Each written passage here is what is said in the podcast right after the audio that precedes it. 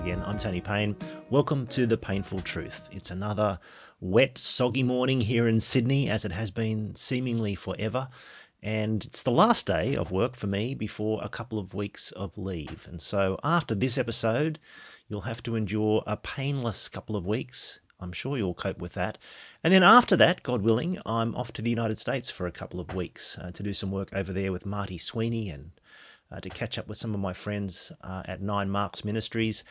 And during those two weeks, I'm planning to put out a couple of kind of on the road painful truths as I'm traveling around. Uh, kind of like Letters from America, for those of you who are old enough to remember that little radio program from years ago. But in the meantime, in this episode, we're going to pick up on a number of excellent responses and questions that came in about small group leadership in response to last week's episode. The episode about being a facilitator or being a teacher, or perhaps, as I was suggesting, being a tour guide as we lead our small groups.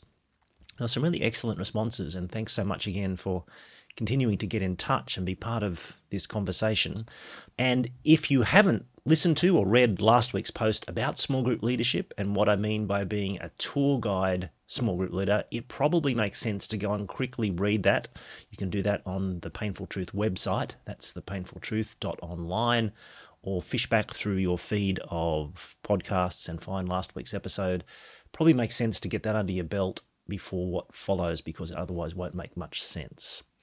But let's get on to the first question that was asked by a number of different people and in summary, it was basically this What are the implications of this tour guide approach to small group leadership for complementarian leadership in small groups? In other words, how does this tour guide idea relate to mixed groups with male and female leaders? How do we navigate that? Well, some very big issues there. Bigger than I can probably deal with adequately in this little podcast, I have to say. But I'll outline the assumptions that I operate with in relation to this question and then offer some wisdom and application and see where we go. Well, first of all, my basic assumption is a complementarian approach to teaching, that is, one which affirms both the partnership of men and women together in church and ministry life and the differences in their roles and responsibilities. In other words, there are many contexts and relationships in which men and women teach and edify and encourage each other without much distinction between the sexes. There's the instruction for the whole congregation to teach and admonish one another in Colossians 3:16 for example. Or there's the time when both Priscilla and Aquila took Apollos aside and explained the word of God more accurately to him in, in Acts 18. And so men and women teach, encourage, admonish, exhort, and generally speak the word to each other in a helpful way in all sorts of contexts in the Christian life at home, in the workplace, over the back fence, in church in different ways, in small groups. This is a normal part of our community Christian life together. So let's take that as a given. But there are some contexts and relationships in which men have a particular role and responsibility to teach in a way that women don't. And I'm thinking, of course, of the situation that 1 Timothy 2 11 and 12 addresses. That situation and context does exist, and we need to take account of it and respect it and embrace it.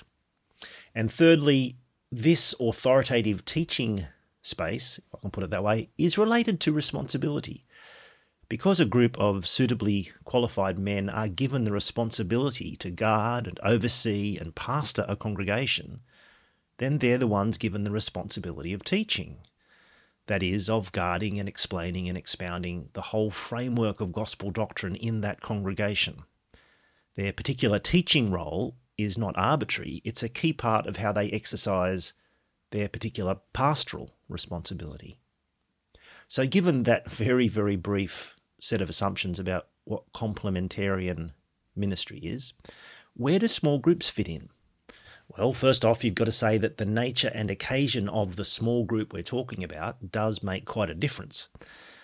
I imagine that we'd come up with quite different answers to this question if we were thinking about, say, an all female small group, or an all male small group, or a temporary breakout group from, say, a larger group or gathering.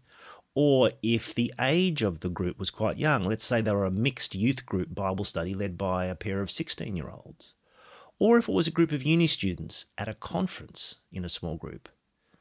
or if it was the kind of regular mixed adult small group that many churches have lots of.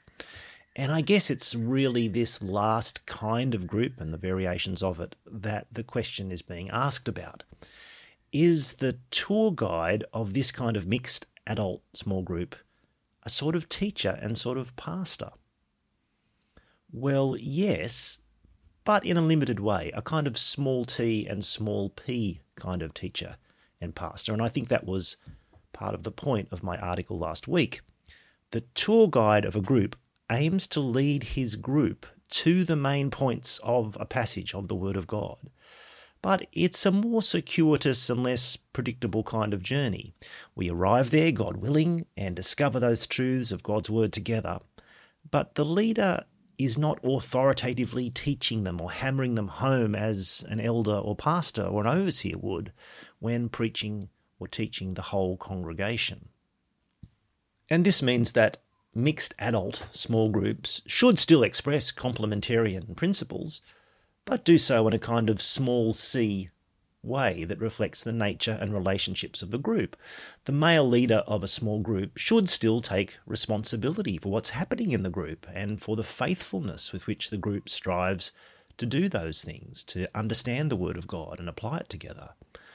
But he doesn't have a level of responsibility for the life and doctrine of the people in his group that's the same as the congregational elders and overseers and pastors. He is a tour guide leader of a discussion. He's not someone who's delivering an authoritative lesson or teaching. And as we noted last time, this still means that he needs to have a good idea of where he's going, what the destination is in the passage. But it also means that he can, and in fact he should, encourage all the members of the group, men and women, to contribute to that journey, to contribute to getting towards that destination, to ask questions, to make suggestions, to offer answers and insights. And in effect, when someone does that in a small group, they are leading the discussion in a particular direction and maybe pointing out something along the way. This is what a small group is and how a small group functions and, and how it's different from a preaching or teaching sermon. It's an opportunity for mutual interaction around the word that tries to get somewhere, but isn't the exercise of one person teaching a group of others. It's a joint group, mutual, one another kind of activity.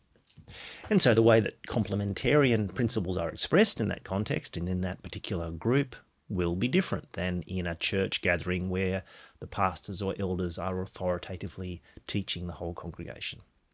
So, what does this mean in practical terms?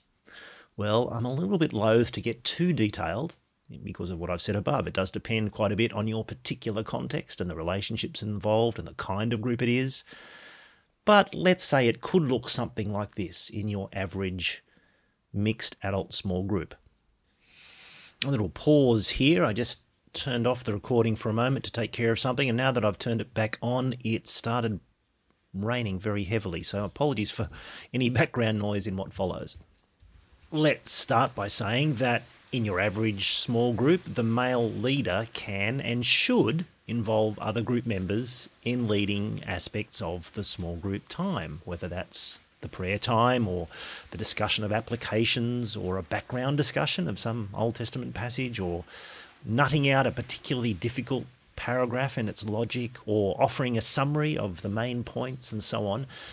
Because remember, the small group is an opportunity for mutual learning and growth. It's the scene where that happens, where the one another edification takes place and can take place.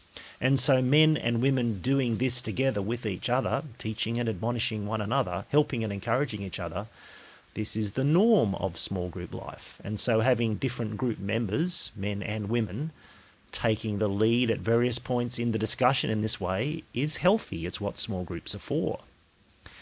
If this means that on different occasions a female co leader of the group, if we want to call her that, does some of the more detailed preparation and leads the group for much of their exegetical tour of this passage, that doesn't mean that she has taken over final responsibility for the group and its exploration of the word the male leader of the group does remain responsible, and this can be made clear in the way that things are done and how they're framed. He's the one who leads the discussion most often. He's the one who models what we're doing together as a group. And even when he's making room for others to lead at different points, whether men or women, he's the one who introduces the discussion, keeps an eye on it as it proceeds, who steps in with a course correction if that's needed, and who affirms where it all lands at the end.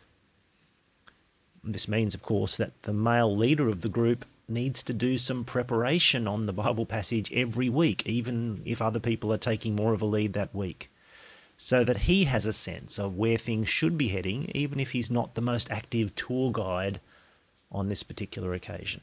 In other words, I don't think of it as having a male and female co leader who kind of take it in turns to be the leader. It's the male leader who has the final responsibility, and so he has the final authority in the group but a male leader who encourages and makes room for all the members of the group to contribute, including the women, is a good complementarian leader because complementarianism is about complementary difference. It's about our partnership as well as leadership. So I don't personally have a problem with female members of mixed small groups becoming the main active tour guide of a Bible discussion at various points, provided that it's within the framework of male leadership of that group.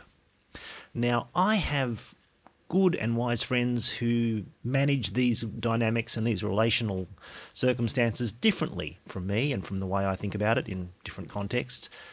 And that's fine. We'll all make our own decisions and wisdom about trying to obey these principles, but we agree on the principle, which is to rejoice in the different ways God has made us and the different responsibilities that He assigns to us, and to embrace those and practice those, and to rejoice too in the freedom and benefits of working together as men and women within that framework.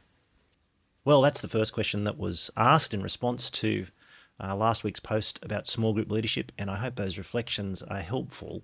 The other really good piece of feedback came in during a nice phone chat I was having with Andrew Heard about various things. He'd read the article and he suggested to me that it's very good if we recognize that there are different levels of small group leadership.